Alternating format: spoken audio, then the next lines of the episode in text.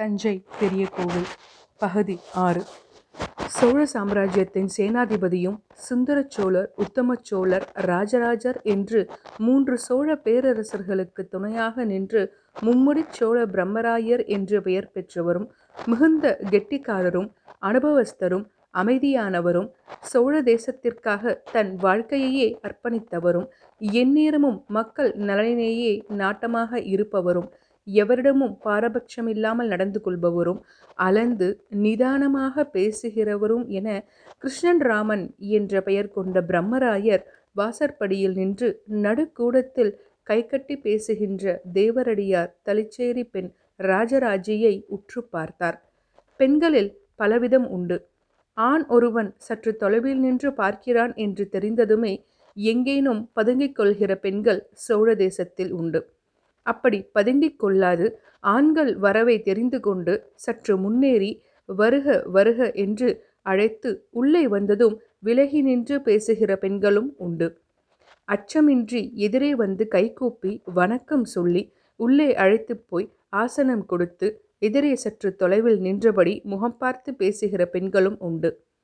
ஆண்களை பற்றி எந்த அச்சமும் இல்லாமல் உறுத்து பார்த்து பார்க்கும்போதே அவர்களை எடை போட்டு அவர்கள் பதிலுக்கு உறுத்து பார்க்கும்போதும் அந்த பார்வையை மதிக்காது அலட்சியம் செய்து அவர்கள் பேச்சுக்கு பதில் பேச்சு கொடுத்து திக்கு முக்காட வைக்கும் பெண்களும் உண்டு. இதில் ராஜராஜி நான்காவது வகை என்று பார்த்த உடனேயே பிரம்மராயர் புரிந்து கொண்டு விட்டார். சபை ஏறி நடனமாடுகிற தேவரடியார் பெண்களுக்கு ஆண்களை பற்றிய அச்சம் அதிகம் இல்லையெனினும் அந்த கூட்டத்திலும் வெட்கப்பட்டு பதுங்குகின்ற பெண்கள் இருக்கிறார்கள். மெல்லிய குரலில் பேசும் பெண்கள் அவர்களிடத்திலும் உண்டு.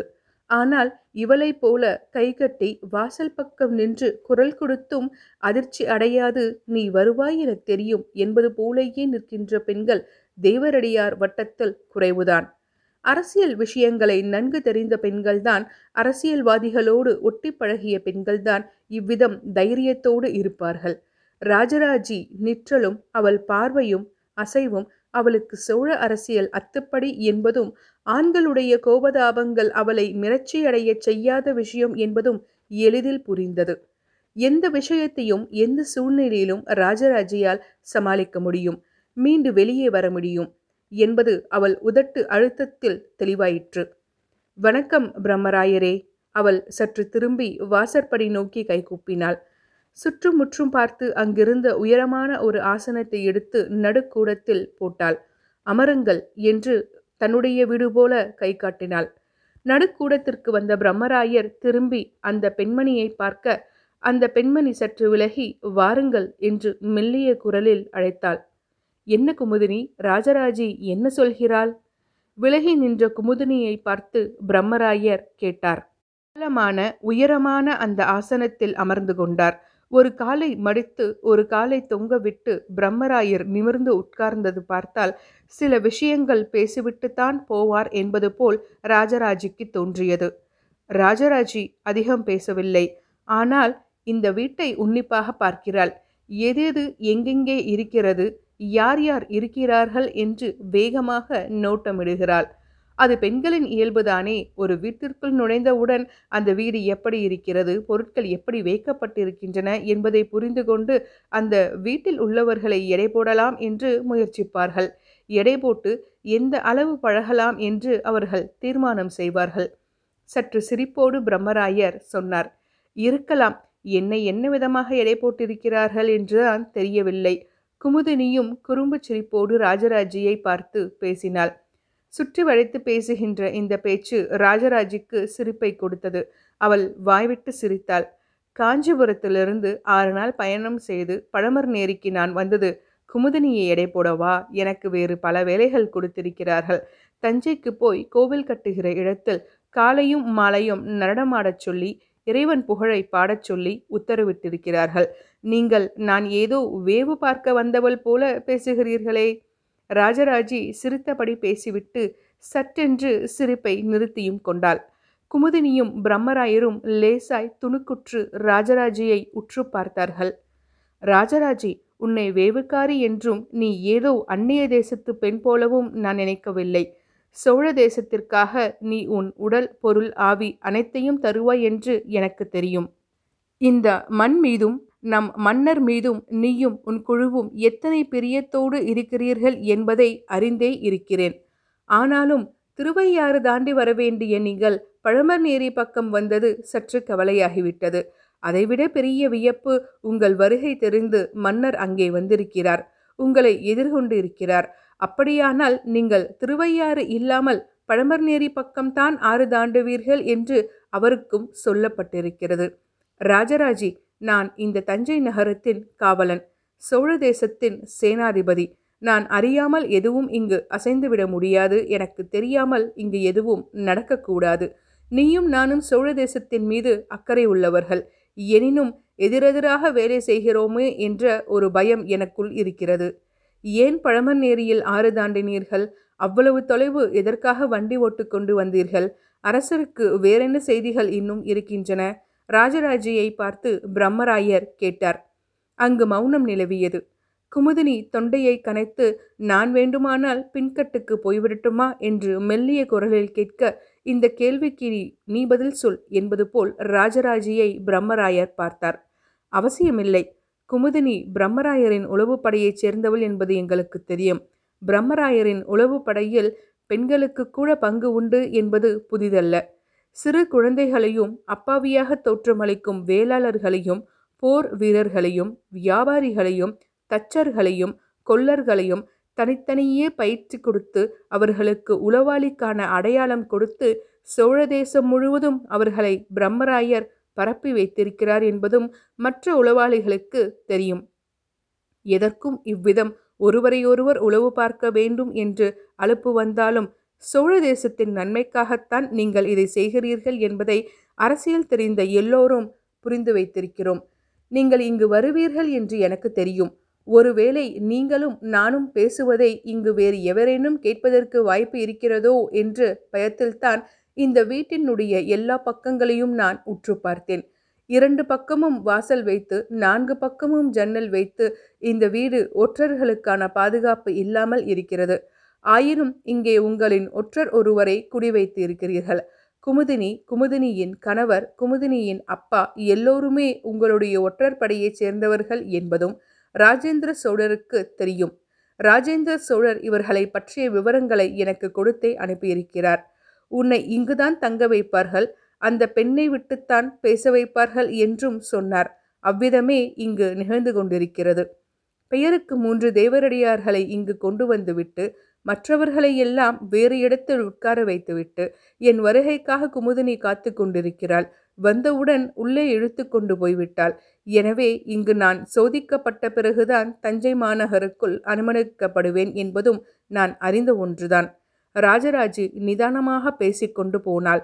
குமுதினியும் பிரம்மராயரும் அசையாது கேட்டுக்கொண்டிருந்தார்கள் உங்களுக்கு சொல்ல மூன்று செய்திகள் இருக்கின்றன. இந்த கோவில் கட்டும் விஷயங்கள் இளவரசர் ராஜேந்திரருக்கு சிறிதும் பிடிக்கவில்லை. எல்லைகள் பாதுகாப்பு அற்றி இருக்கின்றன ஈழத்திலும் கங்கு தேசத்திலும் ஏன் பாண்டிய தேசத்தில் இருந்தும் கூட நம்மை தாக்குவதற்கு படைகள் வரக்கூடும் என்று ராஜேந்திரர் சந்தேகிக்கிறார். எல்லைகள் பலம் இல்லாத இந்த நேரத்தில் எதற்காக மன்னர் கோவில் கட்ட வேண்டும் என்று யோசிக்கிறார்? செங்கல் கட்டடங்களை கருங்கல் கட்டடங்களாக மாற்றுவது பற்றி அவருக்கு எந்தவிதமான ஆட்சேபனையும் இல்லை. ஆனால் வரைபடத்தின் கண்டது போல நான்கு பனை உயரம் உள்ள ஒரு தனி விமானத்தை எழுப்புவதென்றால் எவ்வளவு வருடங்கள் பிடிக்கும் என்று கேட்கிறார். எத்தனை ஆட்கள் வேண்டும்? எங்கிருந்து கல் எடுத்து வரப்படும்? என்றெல்லாம் யோசித்து இது தேவைதானா என்று கேள்வி கேட்கிறார். இதை தவிர இன்னொரு செய்தியும் உண்டு. செம்பியன் மாதேவியின் உடல்நிலை கவலைக்கிடமாக இருக்கிறது. நாங்கள் வருகிற போது திருவக்கரையில் மூன்று நாட்கள் தங்கினோம். செம்பியன் மாதேவி அங்குதான் காளி கோவில் கட்டி கொண்டிருக்கிறார். அவர்கள் உடம்பு இழைத்திருக்கிறது எழுந்து நின்றால் தலை சுற்றுகிறது. கண்கள் வீங்கி இருக்கின்றன. சற்று நேரம் உட்கார்ந்திருந்தாலும் கூட காலில் நீர் கொறுத்து விடுகிறது. கால் நாழிகைக்கு ஒரு முறை எழுந்து சற்று நடந்துவிட்டு உட்காருகிறார்.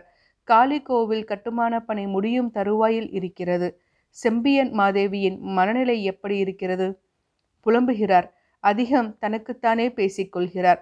அப்படி பேசுவதை யாரேனும் கேலி செய்து விடுவார்கள் என்று சிறிய ஆசனத்தை காலி சிலைக்கு எதிரே போட்டுக்கொண்டு காளியிடம் பேசுவது போல உறக்கப் பேசுகிறார். மனநிலை லேசாக பாதித்திருப்பதை உணர முடிகிறது. பார்வையில் கூர்மை மழுங்கி வருகிறது. சோழிகள் உருட்டி பிரசன்னம் பார்த்தபோது இன்னும் மூன்று மாதங்களுக்கு மேல் செம்பியன் மாதேவி உயிர் வாழ மாட்டார் என்று சோழிகள் சொல்லின. நல்லது. சோழ சாம்ராஜ்யத்தில் உயர்ந்த நிலையில் இருப்பவர்களை எல்லாம் சோழிகள்தான் உருண்டு உருண்டு தீர்மானிக்கின்றன. என்றைக்கு இந்த பைத்தியக்காரத்தனங்களை எல்லாம் விடப்போகிறார்களோ தெரியவில்லை. பிரம்மராயர் அழுத்து கொண்டார். நீங்கள் நினைப்பது தவறு பிரம்மராயரே. அங்கே ஜோசியம் சொன்னது ஒரு இளம் பிள்ளை பன்னிரண்டு வயது பாலகன். ஆனால் தமிழ்ப்பாட்டு அவனுக்கு அருவியாக ஓடுகிறது. செம்பியன் மாதேவியோடு இந்த மூன்று மாதமும் அந்த பையன்தான் இருந்திருக்கிறான். செம்பியன் மாதேவியின் சொல்படிதான் பிரசன்னமும் பார்க்கப்பட்டது. மூன்று மாதங்கள்தான் உயிரோடு இருப்பீர்கள் என்று அவரிடம் சொல்லப்பட்டதா? ஆமாம் அவர்தான் கேட்டு தெரிந்து கொண்டார். மிகுந்த சந்தோஷம் என்று வான் நோக்கி கை கூப்பினார். மரணத்திற்கு தயாராகிவிட்டார் என்று அவர் முகம் எனக்கு தெளிவாக காட்டியது. எனவே சோழ தேசத்தில் எந்த நல்ல விஷயமும் ஆரம்பிக்கும் முன்னால் செம்பியன் மாதேவி அவர்களை மனதில் வைத்துக்கொள்வது நல்லது என்று எனக்கு தோன்றுகிறது. நல்லது செம்பியன் மாதேவியை பற்றிய செய்தியை ராஜேந்திரருக்கு தெரிவித்து விட்டாயா? அடுத்த இரண்டு நாட்கள் செய்தி அவருக்கு போய்விட்டது. செம்பியன் மாதேவி பற்றி ராஜேந்திரர் என்ன நினைக்கிறார்? அவருக்கு செம்பியன் மாதேவி செய்கின்ற செலவுகள் பிடிக்கவில்லை. பண்டாரத்தில் கை வைத்து பொன்னை அள்ளி கொண்டு போவதில் விருப்பமே இல்லை. சிற்பிகளுக்கு தேவைக்கு அதிகமாக சம்பளம் கொடுத்து அவர்களை ஊதாரி ஆக்குகிறார்கள் என்று கோபப்படுகிறார். எனக்கு புரியவில்லை. ஒரு காலாட்படை வீரருக்கு ஒரு நாளைக்கு ஒரு செப்பு காசு சம்பளம். ஆனால் ஒரு சிற்பி அன்று வேலை செய்தாலும் செய்யாவிட்டாலும் இரண்டு அல்லது இரண்டரை செப்பு காசுகள் சம்பாதித்து விடுகிறார். ஒரு சிலை வடிக்க அவருக்கு கொடுக்கப்படுகின்ற காசு மிக மிக அதிகம் என்று ராஜேந்திரர் கோபப்பட்டு குறிப்பிடுகிறார். சிற்பிகளுக்கு இப்படி காசு அதிகம் கொடுத்து விட்டால் படைவீரர்கள் நொந்து போகிறார்கள். வேலையும் கத்தியையும் வீசிவிட்டு சுத்தியிலும் உளியும் எடுத்துக்கொண்டு பாறையில் கோடு போடலாமே என்று சொல்கிறார்கள். குறிப்பாய் திருவக்கரை சிற்பிகளுக்கு அதிகமாக சங்க சம்பளம் கிடைக்கிறது. பூமியில் இருந்து கல் தோண்டி யானையை வைத்து இழுத்து கொண்டு வருகிறவர்களுக்கு சிலை செய்பவர்களை விட அதிகமாக காசு கிடைக்கிறது. பெரிய பாறையாக எடுத்து கொண்டு வந்து விட்டால் அதை பார்த்து வியந்து போய் என்ன தருகிறோம்? என்ன தெரியாமல் செம்பியன் மாதேவி அள்ளி கொடுத்து வருகிறார். இதனால் வணிகர்களை விட விவசாயிகளை விட படை வீரர்களை விட நெசவாளர்கள் கருமாறுகள் விட சிற்பிகள் அதிக வசதியோடு இருக்கிறார்கள். அவர்களுக்கென்று தனி வீடுகள் கட்டி கும்பலாக வாழ முயற்சிக்கிறார்கள். இது நல்லதல்ல. மக்களிடையே இது பிளவை உண்டாக்கும் என்று ராஜேந்திரர் கவலைப்படுகிறார். பிரம்மராயர் தலையசைத்தார். புரிகிறது. ராஜேந்திரரின் கவலை நியாயமானது. ஆனால் கிட்டத்தட்ட பதினோரு அடி உயரமுள்ள துர்க்கை சிலையை நீங்கள் பார்த்தால் திகைத்து போவீர்கள். திருவக்கரை காளி சிலை அவ்வளவு அழகு. அரை பத்மாசன நிலை ஒரு காலை தொங்கவிட்டு இன்னொரு காலை மடித்து அதே நேரத்தில் வெட்டி விடுவேன் என்கிற எழுந்திருக்கின்ற ஒரு வேகத்தோடு பல கைகளோடு லேசான கண்டிப்பு நிறைந்த பார்வையோடு விதவிதமான ஆயுதங்களோடு மிக பளபளப்பாய் கற்பூர ஜோதி கண்களில் கன்னத்தில் உதட்டில் தெரிக்கும்படி வடிவழகோடு செய்யப்பட்டிருப்பதை பார்த்தால் எத்தனை கொடுத்தாலும் ஈடாகாது என்றுதான் தோன்றுகிறது. குமுதினி உரத்த குரலில் பரவசமாக பேசினாள். நானும் கேள்விப்பட்டேன். வக்ரகாளி மிக அழகாக வந்திருக்கிறது என்று இப்போது அங்கு என்ன நடந்து கொண்டிருக்கிறது? பிரம்மராயர் ராஜராஜியை கேட்டார். காளி சிலையை நெல்லில் குவித்து வைத்திருக்கிறார்கள். சிலை பெரிதாக இருப்பதால் அரை பனை உயரத்திற்கு நெல் குவிக்க வேண்டியதாகிவிட்டது. சுற்றுப்புற்றுமுள்ள எல்லா வேளாளர்களிடமிருந்தும் நெல் வாங்கி சிலை மீது போடப்பட்டிருக்கிறது. எனவே திருவக்கரை பக்கம் நெல் கிடைப்பது சற்று கடினமாக இருக்கிறது. காஞ்சிபுரத்திலும் செய்யாறில் இருந்தும் நெல் வருவதற்கு ஏற்பாடு செய்யப்பட்டிருக்கிறது. திருப்பாதிரி புளியகூரில் திருவைகையிலிருந்தும் நெல் வண்டிகள் வர துவங்கிவிட்டன. ஆனால் செம்பியன் மாதேவி ஒன்றைக்கு இரட்டை விலை கொடுத்து அந்த நெல்வண்டிகளை வரச் சொல்லி இருக்கிறார் ஊரில் எல்லா பண்டங்களும் விலைகளில் உயர்ந்திருக்கின்றன. மக்கள் முணுமுணுக்க துவங்கி விட்டார்கள். அதிகம் பாதிக்கப்படுவது விவசாயிகள்தான் என்று பேசிக்கொள்கிறார்கள். ராஜராஜி சொன்னார் இதைவிட முக்கியமான விஷயங்கள் ஏதேனும் உண்டா? உண்டு. என்ன அது? பிரம்மராயர் கவலையோடு கேட்டார். மாமன்னரின் மூத்த சகோதரர் ஆதித்த கரிகாலன் அவர்கள் கொலை செய்யப்பட்டதை ராஜேந்திர சோழர் நாட்டிய நாடகமாக தயார் செய்ய சொல்லியிருக்கிறார். போன பௌர்ணமி அன்று அது அரங்கேறியது. நாடகத்தை பார்த்து கொண்டிருந்த ராஜேந்திரர் திடீரென்று எழுது கதறி அழுதார். நாட்டிய நாடகத்தை நிறுத்தச் சொல்லிவிட்டு சபையில் இருந்து வெளியேறிவிட்டார். குதிரை ஏறி ஆறு வீரர்கள் பின்தொடர வீரநாராயணபுர ஏரிக்கு போனதாகவும் அங்கு போய் எந்த இடத்தில் ஆதித்த கரிகாலனுடைய உடம்பு மிதந்ததோ அந்த இடத்தை பார்த்து கைகட்டி வெகுநேரம் நின்றதாகவும் தனக்குத்தானே பேசிக்கொண்டதாகவும் எனக்கு தகவல் தரப்பட்டது. எவ்வளவு மோசமான இழிவான ஒரு கொலை நடந்திருக்கிறது. இதை சமணப்படுத்தாமல் வெறுமே கோவில் கட்டி கொண்டிருப்பதில் என்ன புண்ணியம் என்று ராஜேந்திரர் புலம்பியதாகவும் எந்த இடத்தில் ஆதித்த கரிகாலருடைய உடம்பு மிதந்ததோ அந்த இடத்தில் கங்கையால் ஒரு ஜலஸ்தம்பம் எழுப்புவேன் என்று வால் நுனியில் சத்தியம் செய்ததாகவும் எனக்கு தகவல்கள் வந்தன. வெகு விரைவில் வடக்கு நோக்கி அவர் பயணப்படப் போகிறார். கங்கையில் இருந்து குடம் குடமாய் நீர் கொண்டு வந்து வீரநாராயணபுரம் ஏரி முழுவதும் சாய்த்து ஆதித்த கரிகாலனுடைய மனம் ஏகும் தீர்ப்பதற்கு பிரார்த்தனை செய்ய போகிறார். சோழ சாம்ராஜ்யத்தின் கருப்பு நாள் என்று ஆதித்த கரிகாலனின் இறந்த நாளை அனுஷ்டிக்க வேண்டும் என்று சொல்லியிருக்கிறார். வருடா வருடம் அன்றைய தினம் ஏதேனும் படையெடுப்பு நடத்தி எல்லைபுரத்தில் இருக்கின்ற நாடுகளை பயமுறுத்த வேண்டும் என்றும் தீர்மானித்திருக்கிறார். வீரத்தை வளர்த்து கொள்வது அல்லாது வேறு எது செய்தாலும் சோழ சாம்ராஜ்யம் நிலைத்து நிற்காது என்று பேசியிருக்கிறார். சோழ சாம்ராஜ்யத்திற்கு எதிராக ஒரு சிறு அசைவு ஏற்பட்டாலும் அந்த அசைவை ஏற்படுத்துபவர்கள் மிக கடுமையாக தண்டிக்கப்படுவார்கள் என்று எச்சரித்திருக்கிறார். ராஜேந்திர சோழரின் கோபம் அங்குள்ள சேனாதிபதிகளுக்கு கவலையை கொடுத்திருக்கிறது.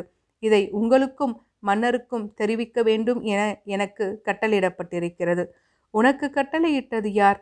பிரம்மராயர் சற்று வேகமாக கேட்டார். இளவரசர் ராஜேந்திர சோழரின் அணுக்கியார் பறவை நாச்சியார் இதை உங்களிடம் சொல்லச் சொன்னார். ராஜராஜி சொல்ல பிரம்மராயர் கண்மூடி முகம் சுருக்கினார். என்ன எதற்காக முகம் சுருக்குகிறீர்கள்? ராஜராஜி கூர்மையாக அவரை பார்த்தபடி கேட்டாள். சோழதேச அரசியல் இப்போது படைவீரர்கள் கையிலோ அல்லது சேனாதிபதிகளின் கைகளிலோ இல்லை. முற்றிலுமாக தேவரடியார்கள் கைகளுக்கு போய்விட்டது என்று தோன்றுகிறது. பிரம்மராயர் அழுத்து சொன்னார். இந்த வார்த்தையை நீங்கள் சொல்வீர்கள் என்று எனக்கு தெரியும். எனக்கு செய்தி சொல்லி அனுப்பிய பறவை நாச்சியாருக்கும் தெரியும். இதை சொன்னவுடன் உங்களுக்கு ஒரு பெயரை சொல்லச் சொல்லியும் எனக்கு உத்தரவிருக்கிறது. என்ன பெயரை சொல்லப் போகிறாய்? மாமன்னர் ராஜராஜ சோழரின் உற்ற துணைவியார் தில்லையழகி என்று அவரால் பாராட்டப்பட்ட ராஜராஜ சோழரின் நான்காவது துணைவியார் பழுவூர் நக்கன் பஞ்சமான் மாதேவியின் பெயரை உங்கள் காதுகளில் நன்றாக புத்தியில் உரைக்கும்படி உறக்கச் சொல்ல உத்தரவு கொடுக்கப்பட்டிருக்கிறது. ராஜராஜி சொல்ல பிரம்மராயர் திடுக்கிட்டார். மன்னரின் துணைவியான பஞ்சவன் மாதேவியும் தேவரடியார் குலத்தை சேர்ந்தவர். இன்றைக்கு நடக்கும் அரசியல் அவருக்கு பங்கு மிகவும் அதிகமானது. மன்னர் கோவில் கட்ட தீர்மானித்ததும் அவருக்கு பக்க பலமாக பஞ்சவன் மாதேவியார் முழு வேகத்தில் செயல்படுகிறார். பழமர் நேரியில் இருந்து அரைக்காத தூரத்தில் இருக்கும் திருக்காட்டுப்பள்ளிக்கு தனி மாளிகையில் தற்காலிகமாக குடியிருந்து தினமும் மன்னரோடு கோவில் பற்றி விவாதம் செய்து கொண்டிருக்கிறார். உலகத்தில் உள்ள தேவரடியார்களை கேலி செய்யும் போது அந்த தேவரடியார்களில் ஒருவரான பஞ்சவன் மாதேவியை நினைத்து கொண்டால் கேலி செய்ய மனம் வராது. அவர் செய்த தியாகத்தை புரிந்து கொண்டால் இகழ்ச்சியாய் பேசத் தோன்றாது. பிரம்மராயர் கைகூப்பினார் மன்னித்து விடு ராஜராஜி எனக்கு வயதாகிவிட்டது. அதனால் அடிக்கடி அலுப்பு ஏற்படுகிறது. அந்த அலுப்பு தாங்காமல்தான் நான் அடிக்கடி சற்று அவசரப்பட்டு போகிறேன். வடப்பக்கத்தில் இருந்து வீசும் பனிக்காற்றை தடுத்து நிறுத்தும் இமயம் போல தமிழகத்தில் அந்நியர் தலையீடு இல்லாமல் உயர்ந்து நின்று காப்பாற்றி வரும் பிரம்மராயர் வருத்தப்பட்டு பேசியது ராஜராஜுக்கு வேதனையாக இருந்தது. குமுதினி அதைவிட வேதனைப்பட்டாள். கவலையோடு பிரம்மராயரையே பார்த்து கொண்டிருந்தாள். வாசலில் மன்னர் வருகிறார் என்கிற சிறு பறை முழக்கம் கேட்டது. மூவரும் பரபரப்பானார்கள்.